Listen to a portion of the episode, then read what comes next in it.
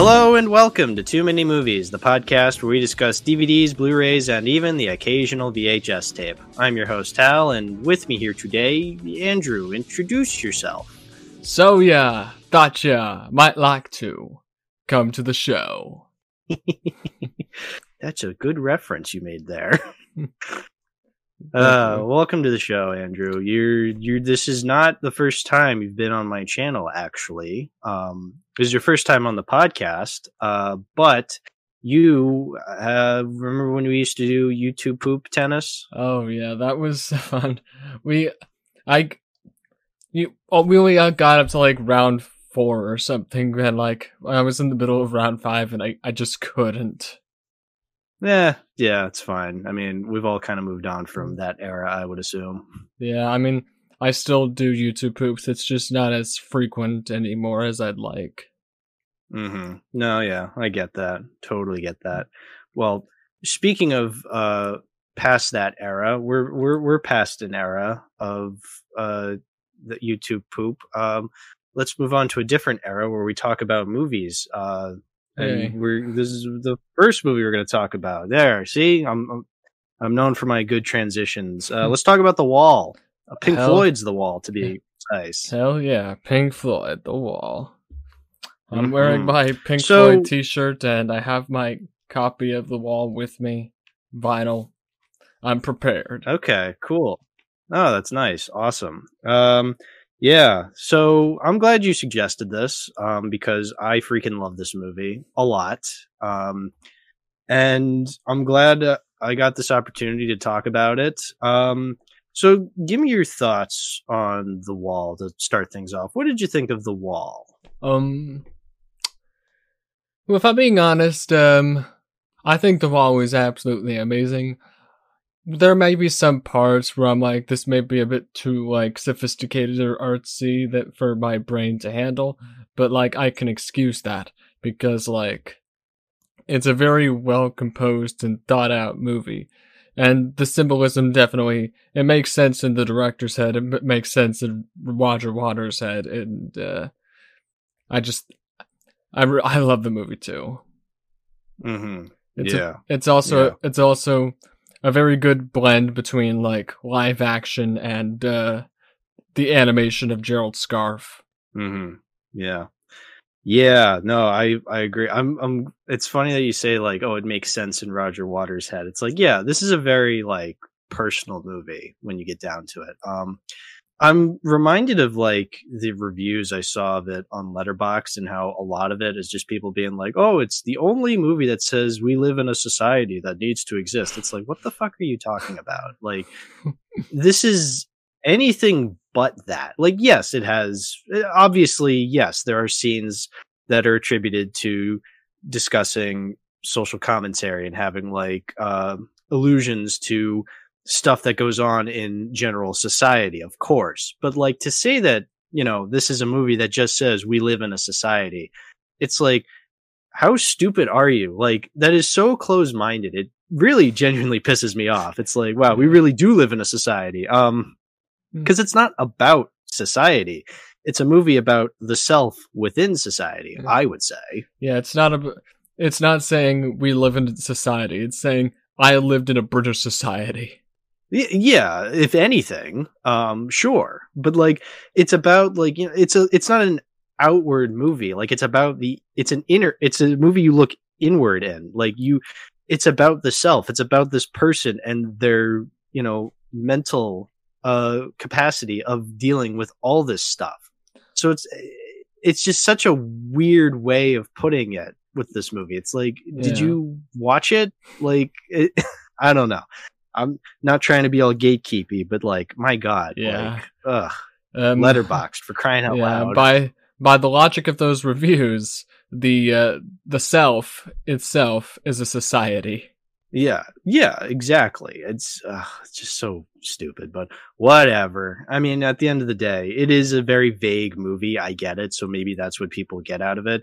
But like, I think that's also what makes the movie so good is how vague it is. Um, just how brilliant that is because it it does deal it does tackle a lot of subjects. It deals with war. It deals with um drug abuse. It deals with uh, sexual abuse. It deals with so many things uh, that just like the, the, everything it deals with, but like in a way that doesn't feel like it's tackling too much. You know what I'm trying to say? Like yeah. it deals with it deals with a lot. Um, Well, the the but original it doesn't feel like too much. the original wall itself is like No, separated into like uh, four sides, and like one side was like dedicated to one or two topics or another. So Mhm. like you could think of like sides being like separated into acts if if you want to. Yeah, no, totally, totally. I totally see that. Yeah. Um yeah, so like the first side is about um like his dealing with uh school and stuff like that. That's why you get Happiest Days of Our Lives and Another Brick in the Wall Part 2 being about his dealing with uh being in school, especially a British school post World War II and like how abusive that was Yeah.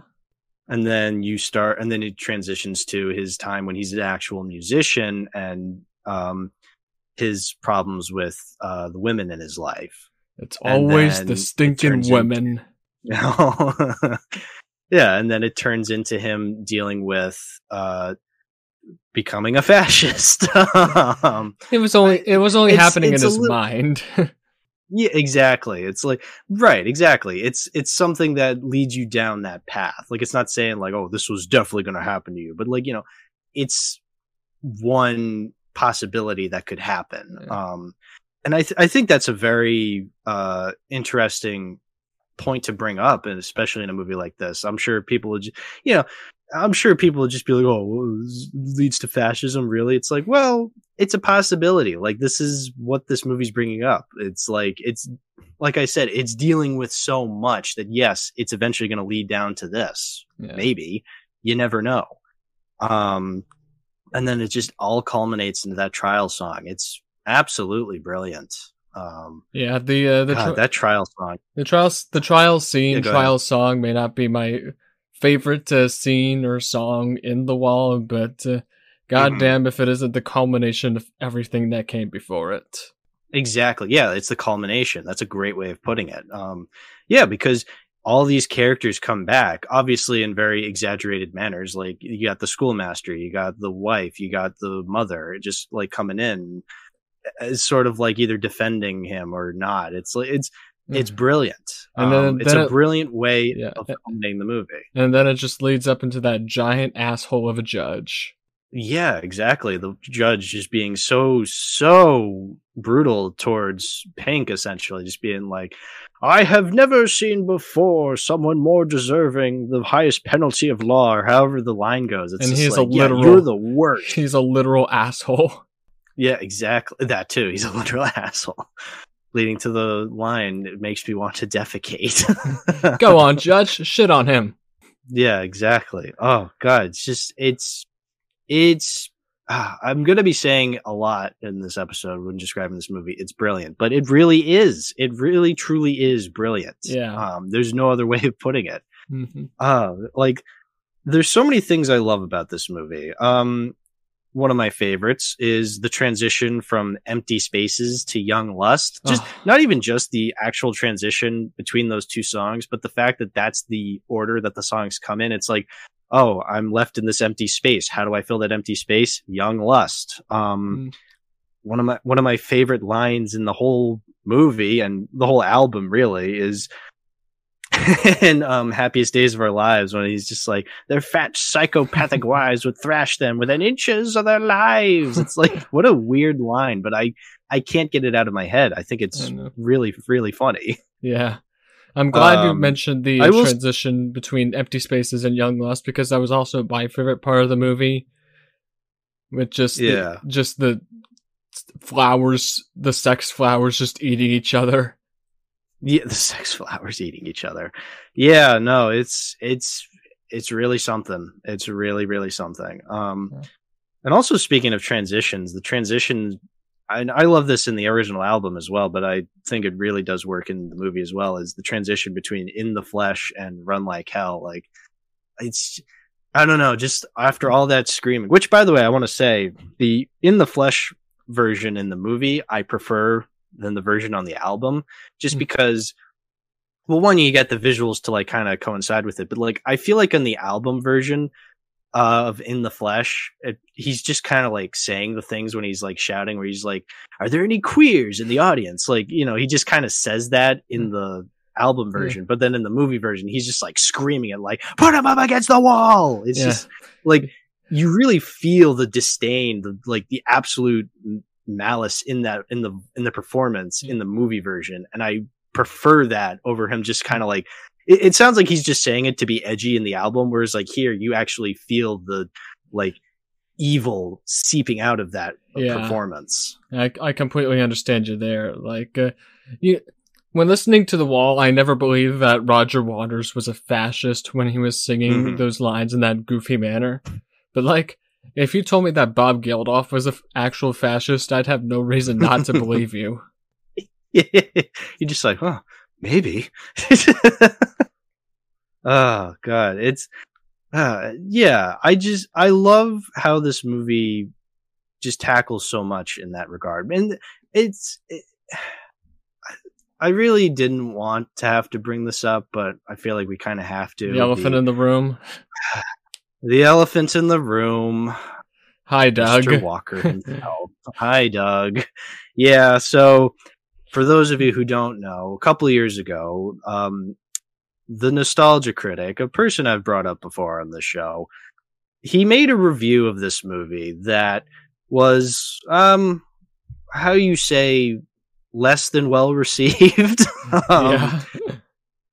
it was I remember when he first dropped that video, it was insane the amount of hate that video got. And Yeah. I mean, at the time when I watched it, I'm just like, yeah, no, this is bad. But like, I did rewatch it um, yesterday. In fact, I watched it with a couple of friends to prepare for this because I figured, oh, I might as well bring it up.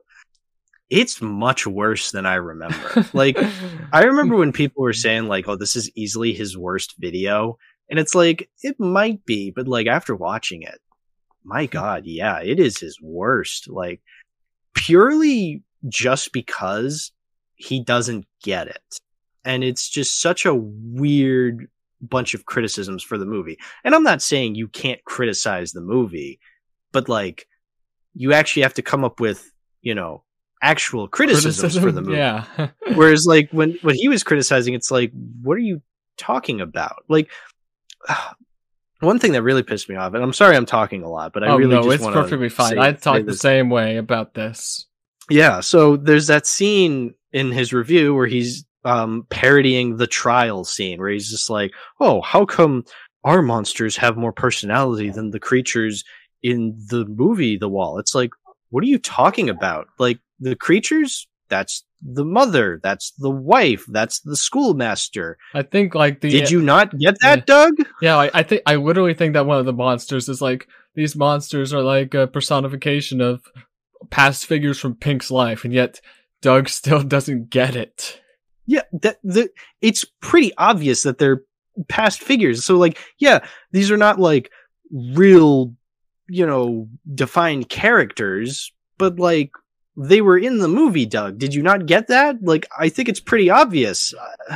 It's just so strange. And the fact that he's just like, oh, how come we never get to relate to Pink? Like, where are the characters in this movie? It's like, dude, the movie is the character. Like, you're watching the, like, this, that's essentially how I would describe this movie is like, there are no characters in the movie. The movie is the character. You're, every scene is devoted to a thought process within this character. Like, you know, it, it's forming this idea of a person. You know, the whole point of the wall is that he's building up this wall to isolate himself because of all these reasonings, because his father died in World War II, because his mother is very overbearing, because he's not good with women, because he had a shitty childhood in school, because he has a shitty relationship with his fan base and his music, and he can't really concentrate on all that. And he's addicted to drugs and like all these different things. They're another brick in the wall. Did you not understand? Do you not understand what that means?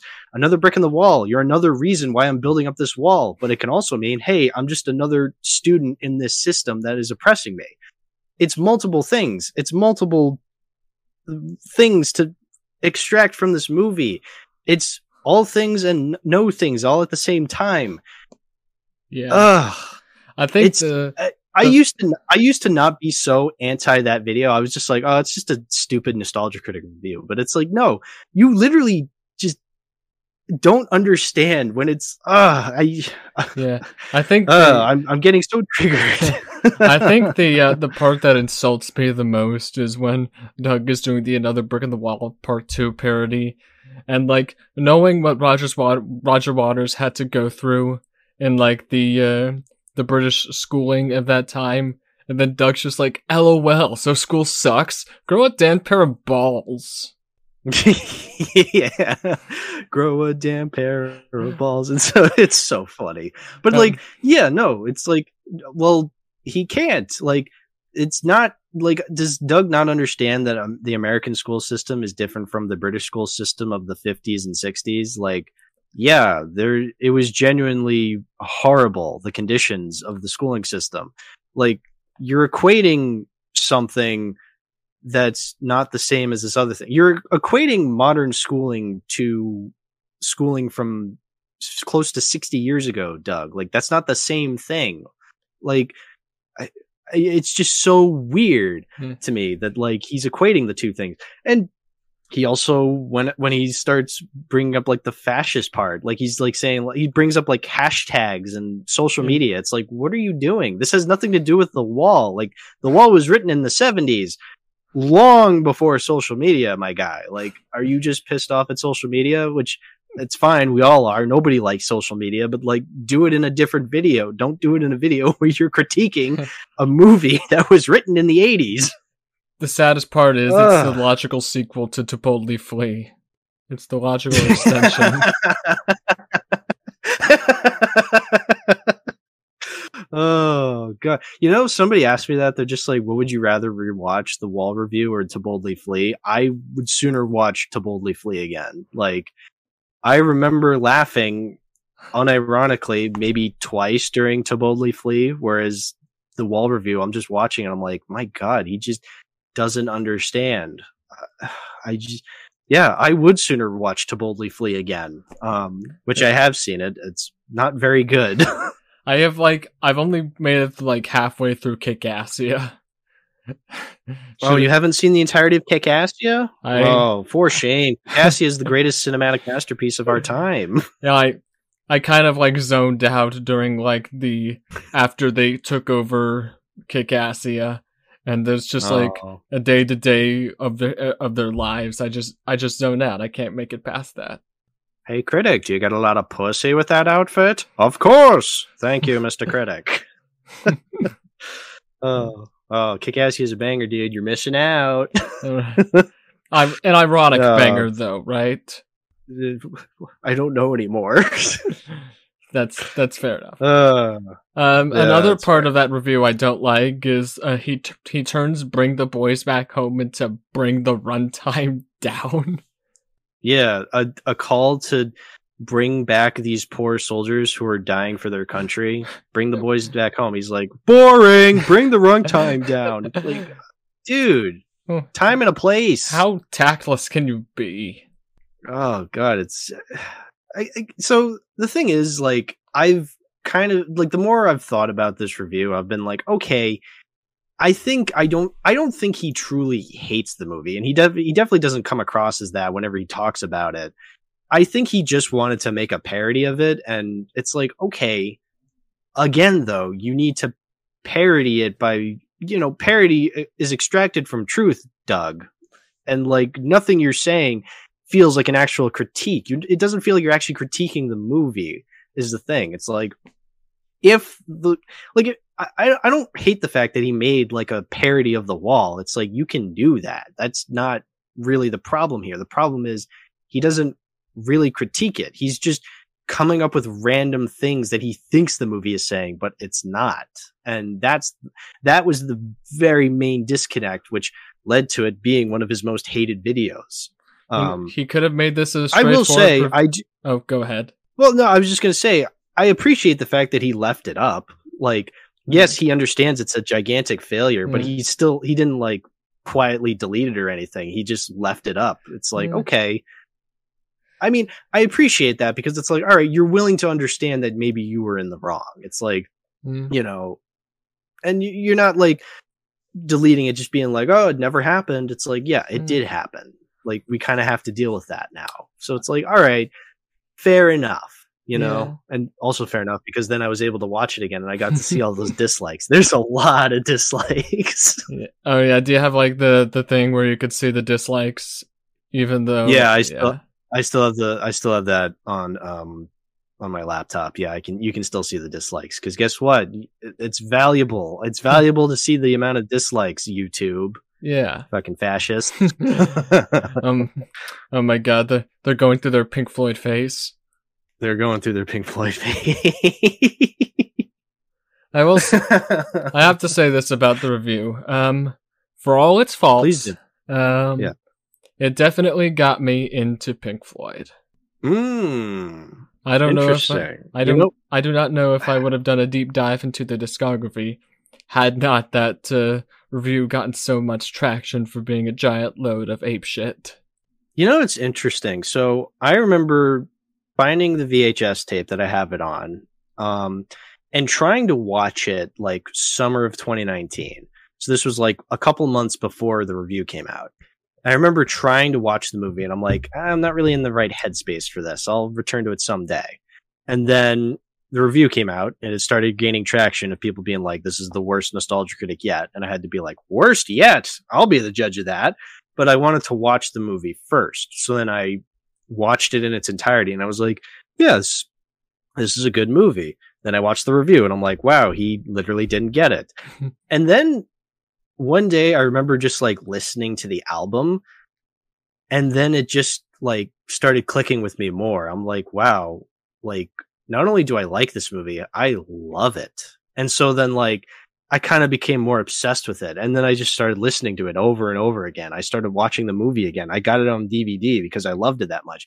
And so like it kind of evolved to the point that, yeah, not only is the wall like my all time favorite album, and not only is this one of my all time favorite movies, like it means a lot to me, this, this movie. Um, and so watching the review again after I've become obsessed with the movie, it's like, oh wow, I hate this review even more now. um, Yeah. but I guess yeah, in a in a backwards way, yes, it did get me to listen to a lot more Pink Floyd, and now Pink Floyd is easily one of my favorite bands of all time. Uh, no question. Yeah. Like it's th- they're so good. I could listen to any. So I could listen to any of their songs. I hear they have bad songs. I haven't listened to them yet, but I'm sure I'll get to them eventually. Oh yeah, several species of small furry animals in a cave together grooving with a pict is definitely a song that exists. yeah, it's actually funny that like The Wall is like my favorite album of theirs, but I would probably consider my favorite song of theirs like Time from Dark Side of the Moon. Oh god, Um, time is so good. Yeah. And It's so good. Personally mine would be uh Shine On You Crazy Diamond, but that's only because I'm a Mm. sucker for nine part twenty five minute songs. Mm. That's fair. What? S- I want to see Um, Doug make a yeah. parody of that. Just call Shine up you, Rob Crazy Diamond. I remember it. You don't have to. Just call up Rob Scallon and Corey motherfucking Taylor and just do it with them. Yeah, get, get Corey and his son Griff. It still amazes Which, yeah, me we that found out- Corey Taylor was in the wall review. Yeah. I don't think he understood. He was just like, yeah, I'll, I'll be on this stupid internet show. Cool. And then he was in the worst nostalgia critic video ever. Uh, and then he played the SpongeBob theme for everyone, and everyone was happy. Yeah. Yeah. The SpongeBob theme is funny. They played the SpongeBob theme. Isn't that funny? Gen Z, I'm playing the SpongeBob theme. I'm Doug Walker. I don't, I don't think Roger Waters wrote the SpongeBob SquarePants song for the wall. no, eh, might, but might have been cut in the final product, honestly. Yeah, We don't know. just like when the Tigers Um, broke yeah. free, it wasn't included in the album. Yeah, yeah, that is an interesting thing. They like because like when you listen to the original album, yeah, it's not there, um, and it's it, like it's not as anti-war in the album. I mean, yes, it is obviously because Yeah, uh, it, it does have allusions to World War II, but I feel like the movie definitely emphasizes the allusions to being anti World War II. I feel like, um, Yeah. and so it's it's interesting, yeah, because they cut out "Hey You" and they replaced it with uh, what's the name of the song? Uh, What shall we do now? It comes like right in between Empty Spaces and Young Lust. Yeah, yeah, it's the uh, the the Tiger song you were, you were saying. Oh yeah, when the tigers broke free is like earlier in the film. Yeah, yeah, yeah, yeah, exactly. I would have loved to have heard "Hey You" in the movie, but eh, it's fine. It was- It's not there. It was actually cut. I um, I remember like I have the DVD of the wall, and it's like one of the bonus features is like watch the original version of Hey You that was cut from Okay. this from this movie because it. I think I think it was because they were like they were using like too much repeated uh like video, Yeah. which honestly fair yeah. I- yeah, exactly. I, I think the point of "Hey You" gets across in other songs anyway, so it's like, all right, I get, it. I get why Yeah. they cut it out. That's fine. Yeah.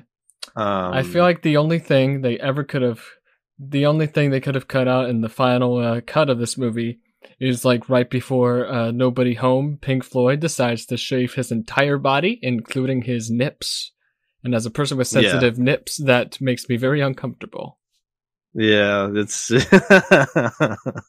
yeah, it's not fun to look at the blood, but it does lead to a re- really cool imagery where you see like the sink full of shaving cream and water, and you know you start seeing the blood drip. Like that's really cool. Yeah. Um, but yeah, no, it's not fun to see bloody nips. It's ugh, ugh. yeah, th- thank you for that image. Thank you for that mental image. Uh, I will Yeah. say that it, Thanks, it, Roger. It it it also leads into one of the best shots in the movie where Pink Pink is just watching TV in the middle of a battlefield. Mm, yes, yeah, it's the backdrop on Letterboxd for the movie, which yeah, that's a great As- choice for As it should banner. be, yeah. Yeah, yeah. Doug Walker could easily Is there just anything re- else you wanted to say? uh, Doug Walker just eas- could easily just repeat that with a green screen. Uh, I do have a few other things I want to say about the wall first, go ahead. but um, Go ahead. I think it's real funny how the manager in this movie is just played by Bob Hoskins. Yeah, Mario himself. yeah. I I also loved that uh, Bob Geldof initially did not want to do this movie because he hates Pink Floyd, and but and then he was like venting about this with his cab driver, and his cab driver was like, "Oh hey, you should you should do the movie. It's a quick paycheck. What what what's the harm?" And then Bob was like, "Okay, I'll I'll I'll do the movie, Roger." Do you know who that cab driver was? uh, I don't actually. What? It was Roger Waters' brother, I believe. Oh, wow. What are the odds?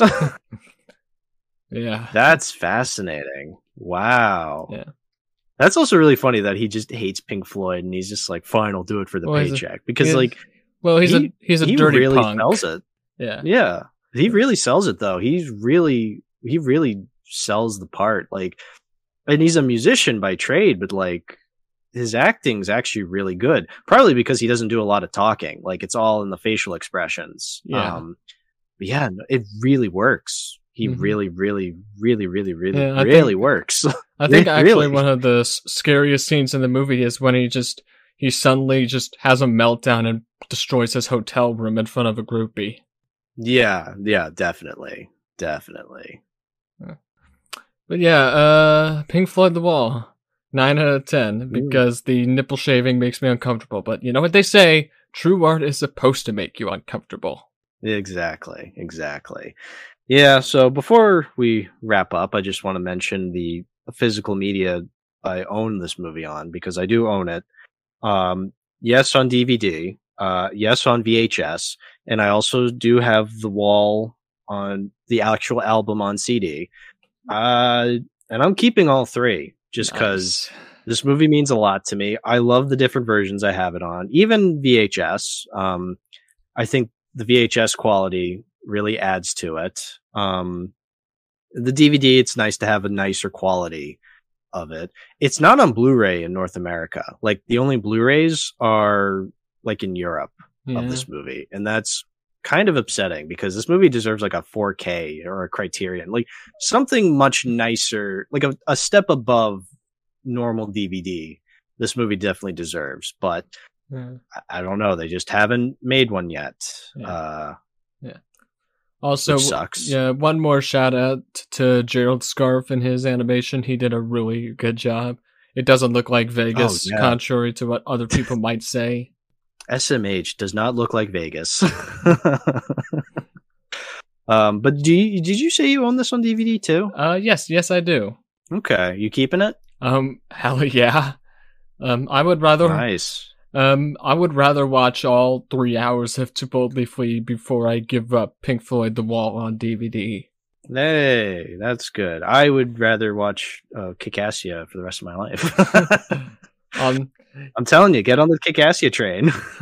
I can, you have, you have two DVDs, but you can only watch one. exactly. And if you and if you watch the Uh. other one, um, Doug Walker and Corey Taylor will show up at your door. and beat the shit out of me. Uh, let's uh, do a nice little transition. Uh, Doug Walker did a uh, so-called review of the wall, but Doug Walker Mhm. also does editorials from time to time, where he actually delves into certain aspects of movies or just like top 11 lists that don't really aren't like an actual review it's just him giving out his actual thought as a critic which actually in retrospect i actually like these editorials a lot uh Mhm. as- Me too. one of them he did in 2016 he did this like right around the same time i was i started getting into the nostalgia critic uh was he he was discussing the historical accuracy of a little film called amadeus Amadeus, our second movie we're talking about today. Yes, yeah. It's funny that you say that uh, that you watched the Doug Walker editorial on it because yeah, that's the video that also inspired me to finally watch Amadeus. Um, and I watched it like years and years and years ago, like around the time that video would have come out, maybe within a year after that video came out. I watched Mhm. Amadeus for the first time, and I'm like, wow. And then I watched it again when I got Letterboxd. I was like, wow. And then I just watched it a third time for this podcast, and I'm like, holy moly, this is really fucking good. Like, it is. it- It's one of those movies I was kind of giving five stars at first, just because I'm like, oh, it's really good because everyone else says it's really good. But this time, I'm confident. This is wow. Like, what a what a picture, man. I love Amadeus. Um, yeah and it is funny that like you know we were shit talking Doug in his review of the wall, but like honestly, to give the dude credit, like he did a great job in that editorial. I didn't rewatch that editorial um, to prepare for this. I should have though because I feel like he does bring up some really good points in that video Mm. um, yeah in defending this movie. Um, because uh, yeah, apparently there were people who were like complaining about what this movie does. It's like, what is there to complain about? Again, like historical inaccuracies. Oh no, Right. like it's a movie. Well, not the film is not only told from the perspective of Mozart's friend slash rival Antonio Salieri. It's told through like his his warped mind. He was going through mental degrade. This is how he remembers it.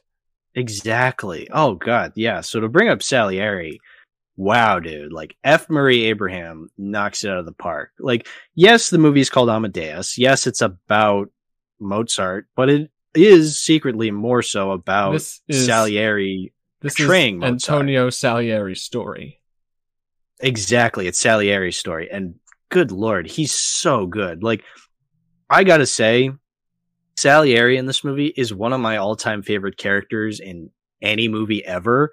Like, and it's a lot of it is due to F. Murray Abraham's performance. Like, he's so good at portraying this, like, kind of scuzzy dude when you get down to it. Like, he's kind of a piece of shit, but like, you're fascinated by him being a piece of shit because he's like because so here's the thing. He's obviously very passionate about music.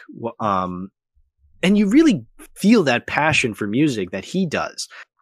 And you know it's not just from the way that he describes it it's from the way like you see like certain scenes of him like composing and he's just so into it. He Mhm. just loves music. He he sees it as like such a divine gift from Mhm. god. And just seeing his like uh seeing how he like portray how like he views the world how he views music of like seeing how such a miracle like music is and like Mm. what a miracle Mozart's gift is, but not just a miracle, it's a curse to him. Yeah. You know, it's it's a miracle for Mozart, but it's a curse to him because it's like, why aren't I that good? Like Mm. this is God torturing me. yeah. Um I just want to bring which is up, really fascinating. Yeah, I, Yeah, I want to bring do. up like that. Uh, Salieri, I b- believes that his his uh, achievements in composition are a gift from God, as you said. But like, not only that, he has been chosen by God to be like the greatest Mhm. composer ever. And he figured this Yeah. out when his father choked on something and died, which honestly I thought was one of the funniest scenes in the movie. Isn't that fascinating? Like that scene really got to me because it's just like, okay, so he's just he he's like he views his father dying as a miracle for him. he's just like, yeah, my father died. I got all these opportunities to become a musician. It's like, holy shit, like what a psychopath. Like your father dies and you're just like, holy shit, like this is the best thing that could have ever happened to me. It's like Yeah. what like it's fascinating. I love that. I love that this character is so batshit, even from like when he was a child. Like he's like you, you think he's mentally gone when he's like an old man describing all this. Like the fact that he saw that is like a miracle, holy shit. Like Mm. that's so fascinating to me. Yeah. Like this character is just so he's so uh, passionate about what he wants out of life and what he views as important and i feel like that's really important to a character like when you're writing a character whether or not you relate to that character is really not the important part what you need to understand is understanding the character Mhm. so like even when you can't relate to that because i can't relate to Salieri being this obsessive guy who views Yeah. death as like, you know, a stepping stone in his uh, I- importance in life. You know, you at least need to understand. And the fact that he's so passionate for music, it's like, okay, I get that. Yeah. Um, not and not it's just really, really, really cool. not every movie has to have like a main character that you find relatable. Like you're, Exactly. you're, you gotta be crazy to relate to Salieri. You gotta be fascist to relate to Pink Floyd. yeah, exactly. Oh, and I love how like, um, I love how still respected Salieri is because you know, it, I feel like in any other movie he's like jealous towards Mozart. So you think like, okay, then that means he kind of sucks, but he doesn't because like he is respected by the emperor and by his Mhm. peers in Vienna. Yeah. Like he has status, he has credit. Um, he has stuff to him. So like, if, if anything, the only reason he feels jealous towards Mozart is because he understands Mozart, um, on another level over anybody else. Like, you know, uh, one, one of my favorite scenes is like the opening when like he's, uh, in the loony bin and he meets the priest for the first time and he's just like, do you know who I am? And like, he starts like, give it, he starts like playing all these melodies that he wrote and the priest is just like, I, I Uh, don't know what these are. say- and then he plays Ein then he- Klein Nachtmusik, and he's like, "Oh yeah, you made that? No, I did not." Yeah, no, I didn't. Like that's such a brilliant way of showing that like it, it's a brilliant way of showing like why he's jealous of Mozart. And cuz like back in the day he was also jealous of Mozart, but like you never got the sense that like other people were either. They were just like, "Oh, you know, he was obsessed with Mozart but also was jealous of him because he understood that what Mo- Mozart was doing was brilliant. Um, And he and just then he couldn't understand why God would give the gift of music to such a perverted man child. yeah, exactly. But it's just so fascinating that like he understands Mozart on another level over everybody else. And so then years go by and now he's an old man and he's like he's been proven right that why he's been he's his jealousy has been proven right as to why he was jealous because he's like nobody knows who I am but they know who Mozart is. It's like that's such a great uh study of that, that I, I don't even know how to explain it but like it's just so fascinating to me that they wrote it that way um you know they didn't just write him as like this jealous type they wrote actually wrote him as a very talented guy he but he knows he's not the best and i think that's a really fascinating angle to take this character at He knows he's not the best, Um, but he wants to be the best because he believes he's been chosen Exactly. by God. And when he finds Exactly. out that uh, that Mozart strolls along, uh, he realizes, "What have you done to me? Why have you forsaken me like this, yeah, God?" he. Yeah. Oh God, just seeing him be so spiteful towards God, it's it's really really fascinating to watch. How you're just because you know, like it's probably just objectively speaking, it's probably just this crazy man just like going insane. But like you really feel like there's a he he like really delivers it in a way where it genuinely seems like there's a rivalry going on between him and God, which is like such a it's such a big monumentally like I- it's it's hard for me to describe but you get what I'm saying. Like it it has some weight to it. It Mhm. it probably doesn't looking at it from an objective standpoint but like the the way that F. Murray Abraham delivers these lines as like an old man and as his uh, current day self it's like it, it really convinces you that there is some sort of rivalry between him and God. It's like what a fascinating uh thing to achieve in filmmaking really. Like how do they do that yeah. F. Murray Abraham is like the best part of this movie, and this movie also has Tom Hulce as Wolfgang Amadeus Mozart. yeah he's so good and yeah tom hulce is really good as mozart as well like Mhm. it's not as good as F. Murray Abraham, but I feel like the performance is still really, really good for because yes, he is like this perverted man child. He is this like super goofy looking guy, but like he also is talented. Like you never really get the they, they, they always portray him as yes this like goofy guy but like he's also extremely talented because yes he was trained as like a child. Like from ever since he was a child he's been his life has just been music. And so yeah of course he's going to be really wicked talented.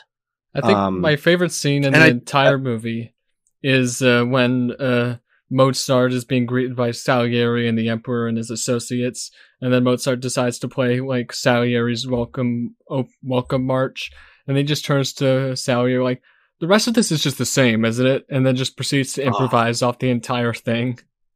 it's so good he's so he's just one upping him without even realizing it and salieri takes that to heart like it's brilliant it's so so brilliant just ah it's I, I love that scene too because like they're just like oh we want to commission you to make an opera and they're just like did we ever decide on a on the language it should be in and um the two italian uh characters are just like oh yes we decided on italian and i love how the chamberlain's just like did we like the way he says did we Yeah. is just so funny to me And then like the. Austrian guy is like, well, "What? How about we do it in German? I mean, I'm German. Yeah. We're in a German uh, country." It's, yeah, it's it's it's fascinating, like the infighting between countries in this movie. Um, just because, yeah, certain characters are patriotic for their homelands. Of course, they're going to be. There's going to be a lot of infighting with that, and I think that's fascinating that this movie shows that. yeah. Um, I also love how the Emperor is played by the principal from Ferris Bueller. yeah, isn't that random? Yeah, well, there it is. Yeah, there, there it is. I love that line. Um, I love his too many notes scene. Um, just how he's just like, yeah, it's too many notes. just cut a few and it'll be perfect. It's like, Can you tell me? what does that mean? Can you tell me notes? specifically what Yeah. few I need to cut out? Yeah, that's brilliant. It's such a brilliant uh way of showing like such a weird criticism to bring up. It's like, yeah, there's too many notes. And he's just like, but there aren't any. Like I used just enough notes because that's because because this is Mozart's, you know, work. Like this is his art. So like the way he made it is the way he wanted it to be made. Like saying there's too many notes is arbitrary. It's like, what do you mean there's too many notes? Like, what does that mean? it's fascinating that we're bringing this up because just earlier we were talking about a very bad review and it's just like what are you even saying? Like what is this critique? Too many notes? What do you mean the, the creatures didn't have characters doug? But, like, yeah, it, it- but like that's a i feel like that can apply to anything. It's like what does that mean? Too many notes. It's such a good uh such a good scene. Such a good line. Too many Yeah. notes. Uh yeah. Um, uh yeah go ahead I was just wanted to bring up some more my favorite silly Mozart scenes, like the scene where like his mother-in-law is just shouting at him. He takes it as inspiration for the famous Queen of the Night aria from Magic Flute. Oh yeah, it's so good, so good. How he's just like, yeah, it's that's a great scene. How he's like taking influence. Um, I also love the transition from after he finds out about his father dying, and it transitions to Don Giovanni, and how he's just like, this was his blackest opera yet. It's just like, oh, mm-hmm. brilliant! Like life imitates art, art imitates life. Mm-hmm. That's a great. That's a great transition between that. Yeah. Um, I feel like I do want to bring up another elephant in the room. Uh, Salieri did not commission Mozart to write the Requiem. It was a guy named Franz von Walsegg. I have mm. no hmm. idea what he did, but I'm guessing it was something. Yeah. Um yeah, that's one of those things. Again, like yeah, this movie's not very historically accurate, but it's just like okay, like I don't know if I necessarily wanted it to be historically accurate, you know? It's it's like you said at the beginning. It's like, yeah, this is from the perspective of a mentally deteriorating Salieri. Like you're not going to get things 100% correct. And that's the point. Yeah.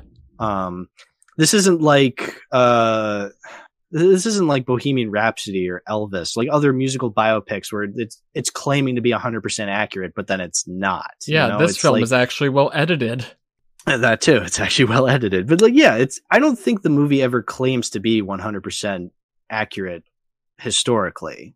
Um, yeah. So that way, I can forgive the inaccuracies and the and the like, you know, the fact that it's not 100% true. I I'm okay with that. You know, it it reads more as like an actual story than like his a, a, biopic. Like that's why I would prefer. That's why I prefer this over like you know the majority of musical biopics out there because like it's actually telling a story. Yeah. Um. Yeah. I I also want to point out that like uh, when Margaret Thatcher saw the stage version of this because this is like adapted from a play, she like wrote an angry letter to them for saying that Mozart, this writer of dignified music, could not have been such a weird party animal. But and then they like sent her like l- actual letters that Mozart sent and like anecdotes of what he did. But she still was like, uh, nah, this isn't my Mozart. Oh, for crying out loud! It's yeah. Maggie Thatcher sucks. How could you be so stupid? Yeah. I will not eat one morsel of food until Margaret Thatcher is dead and buried. I have news for you, buddy. it's one of my favorite Norm Macdonald jokes. um, yeah. Also, I was so I I really I dug up a memory while watching rewatching Amadeus. I feel like I watched this or I didn't watch the whole thing, obviously, but like I watched a clip of it in like music class in elementary school, like years ago. It's like, so there's that scene, um, when Mozart is like on the, uh, little piano thing. And like, that's when he like faints and he's like really, really, really, really, really sick. Um, and they're, they have like the characters in like the bird costumes.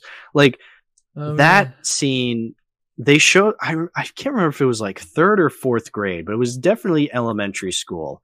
And we were in music class and my teacher showed us that scene. And we got up to like the part where like they bring uh Mozart to like a carriage because it's like after that we really didn't need to see anymore. It was I think they were showing us like the bird costume people. Um and I, I also remember I feel like there were kids laughing during that scene. I can't remember why, and I think if I'm remembering correctly, it's because some kids noticed like the little kid actors in like the angel costumes and they're like, why are they naked? It's just like, oh, well, that's uh, probably just why they were dressed like that back in the day. Yeah. I, I may be misremembering, but I feel like that's a memory, like a va- very vague memory I have from like that time. Um, which is really funny that like I saw that scene like as a child and then i'm re- and then i'm like oh that was weird it's weird movie and then like i watch it years later i'm like wow i'm watching this movie for real now and it's great it's one of the greatest movies ever made actually yeah I, I remember seeing a clip of this movie in I, either seventh grade or eighth grade. We were like in the cafeteria doing something for like band class, and we watched the mm-hmm. scene where Mozart was just playing a, a theme in the style of many other composers and like Salieri's like, play Sal- play Salieri. and then like Mm, and then Mozart just plays it like really rigid and grumpy, and then at the end he farts. yeah, that's a great. Uh, that's a great scene. I was just like play Salieri, and it's it's it's great because it it you get you get a lot of Tom Hulce tomfoolery, but then you also like it also uh continues the story of Salieri just growing more and more bitter towards this character. It's Oh. it's brilliant. It's a brilliant, brilliant scene. And it's it's not as if uh, Mozart doesn't have any more respect towards Salieri. In truth, the two were actually very good friends, and Salieri uh, gave a lot of money to Mozart when he was falling on rough times. But Mhm. like, it's clear that like Mozart has his own personal biases towards what he would consider to be like music of the day, and not like just music back then, music that was too inspired by like the Baroque styles.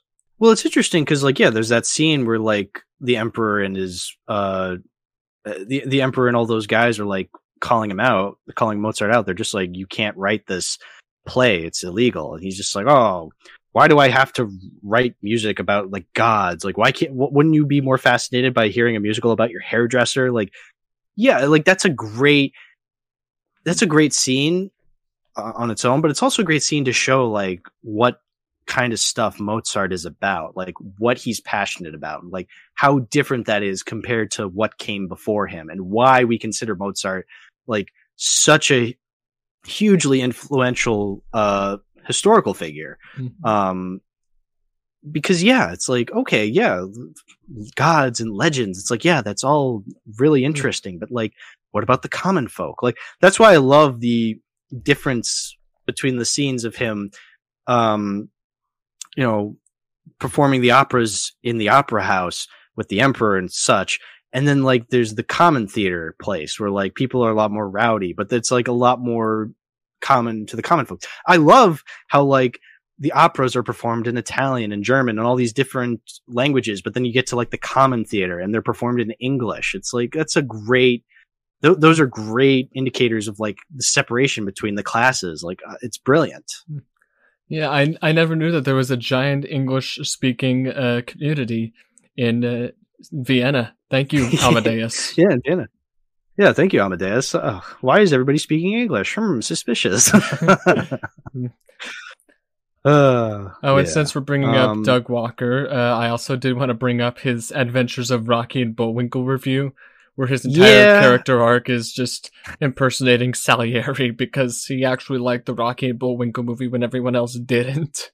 it's unfortunate that like every time I watch this movie now and I see the scenes of Salieri as an old man, like in the back of my head at this point, I'm just like, reminds me of that Doug Walker review. Yeah. But like it's unfortunate but like also at the same time it's like i still feel like this movie you know the performance is still so good that like i can still separate the two. But i did watch the review before i saw amadeus. Yeah. um so when i'm watching the review i'm like this is a reference to something. And then i actually watched amadeus and i'm just like oh that's what that review is parodying if uh uh, but it, yeah. Doug already did the analysis on Amadeus. If he if he does a full on like parody, I'm gonna lose it. Oh, hopefully not. He's learned his lesson, hopefully. well, you never know. yeah. But yeah, Tomorrow I he just released his Amadeus parody. It's like, oh, great. yeah. Well, uh, I watched this movie on digital, like on like YouTube. Mm. I paid money, sadly, Mm. but I think yeah, I'm definitely gonna I'm gonna find a copy of this. Need- Yeah, so I own the director's cut on DVD. Um, that's how I watched this. Uh, so it was like, yeah, there's 20 minutes of never before seen footage. I mean, the theatrical cut, I would imagine, is very long anyway, but like, I guess this is also long. It's 180 minutes. Um, you you gotta yeah, it's, uh, if you no, go ahead. I was just saying, you really the uh, runtime is really the price of admission for someone like uh, Mm, the, the Amadeus is long enough anyway. Like it, de- it depends on who you're talking about. Like a simple folk Mm. from Indiana, or like a political figure, or like a college kid in Colorado who has no time for his own. yeah, I, it's, I would say some that some I would- I would say the three hours is worth it though. yeah, I'm sure some poor schmuck is just like, oh, there's too many scenes. Cut a few and it'll be perfect. It's like, no, this needs to be three hours long. Like every scene, every scene is valid. Every scene is vital to the movie. It's like I, I love that this is three hours long. It's it's it's quite the experience for sure. Yeah. Um, I don't know if I did it justice describing it in this episode, but you know, I figured uh, every time I do an episode on one of these movies that are just like so good, it's like I can only say so much. Yeah. Um, but like, yeah, you get the gist. It's like this movie's brilliant. I love it. I love this director's cut DVD. I think it's really neat. Um, could I own it on like a nicer 4K? I don't know if that exists. Quite frankly, that doesn't matter to me. I think it looks great on the DVD that I have it on. I love the director's cut. So I'm keeping this DVD. It's it's a definite keep for the collection. So it's staying. I love Yeah. this movie. If no, if none of you out there have ever seen Amadeus, fucking watch it. It's it's Yeah. so good. I do have a few things before we uh before we sign off here. Um Sure, sure. I think one of the best parts, like one of the saddest parts about this movie is like the uh the Mozart's death. Like because it takes a long time and you're like you're like watching like this this wonderful man who's like such a figure at parties just turn into this lifeless husk who's just yeah, buried in a mass grave like some other poor schmuck back then. It's like it, it kind of tears me up, honestly.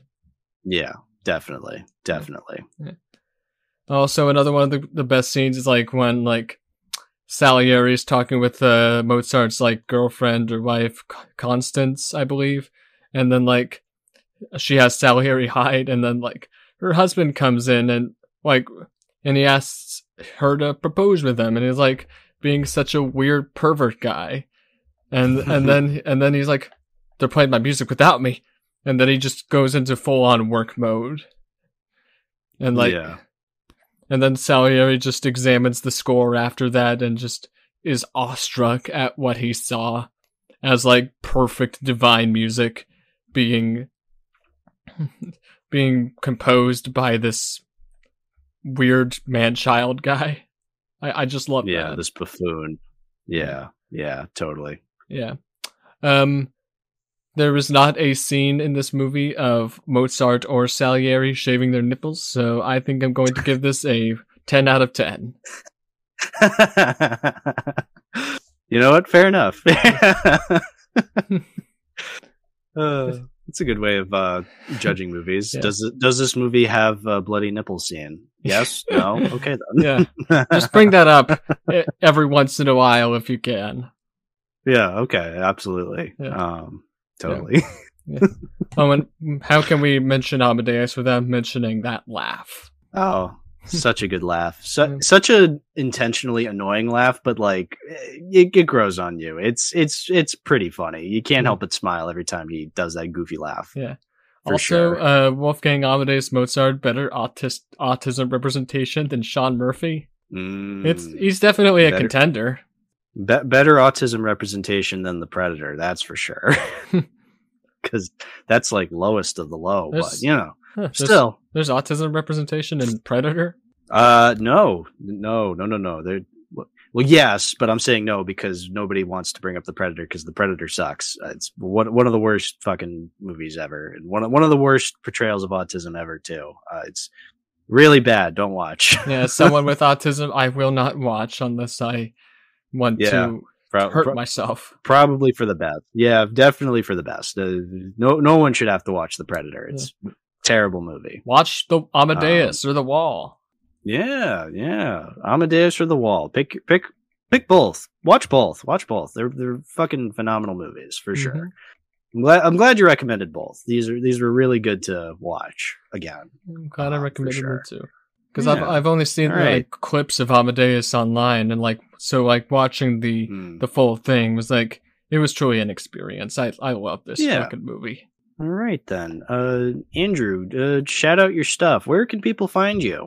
Oh, uh, so um, my my YouTube account is just Standrew. Maybe if you cross your fingers and your toes, I will upload a video. I'm on Twitter uh, as uh, Standrew730. That 730 being July 30th, my birthday. And uh, I dedicate most of my time on there uh, talking about a specific ship of from Amphibia, about two frogs that like only have like five seconds of interaction for each other. But you know what? I don't care because they make me happy. and then there's my own podcast, uh, Rock of Ages, about uh, it's it used to be about primarily about introducing like rock albums to theater kids and vice versa. But we've we've been running a bit low on people lately, so I think I'm just gonna I'm gonna slowly transition it to a just intro- showing my friends my favorite uh, rock albums, and then we do like cast recording whenever we do a concept album or a rock opera like The Wall, which we already did a couple years ago. So, mm. yeah, but yeah, um, definitely check that out. It's it's on Spotify uh, if you if you have that stuff, and uh, if you are interested, if you're like a theater kid or just someone who's interested in like rock rock and roll or like musical theater I, I highly recommend that maybe you watch, listen to the podcast, and maybe even join because we we could use some more members. Yeah, all these links will be in the description below for sure. Yeah. Um, well, thank you, uh, Andrew, yeah. for coming on. Thank you. It's been a it's it's been a real pleasure. Yeah, yeah. Hopefully, uh, editing this will be easy, um, but you never know. yeah. Um Let's see how long we've been going for. Uh, an hour and three minutes and 20 seconds. Uh, yeah, well, there you go. There you go. So, yeah, well, anyway, uh, thanks for coming on. And uh, thank you, the listener, for listening to the podcast. Uh, if you want to support the show, give a like, give a comment, listen to us on Spotify and Apple Podcasts, or just on YouTube. That's fine too. Um, and yeah, I'll, thanks for watching. And always remember, uh, we don't need no education. we don't need no thought control, no dark sarcasm in the classroom. Hey, teacher, leave them kids alone. Hey, teacher, those fat psychotic wives would thrash them within inches of their lives. All right, I understood that reference. bye bye.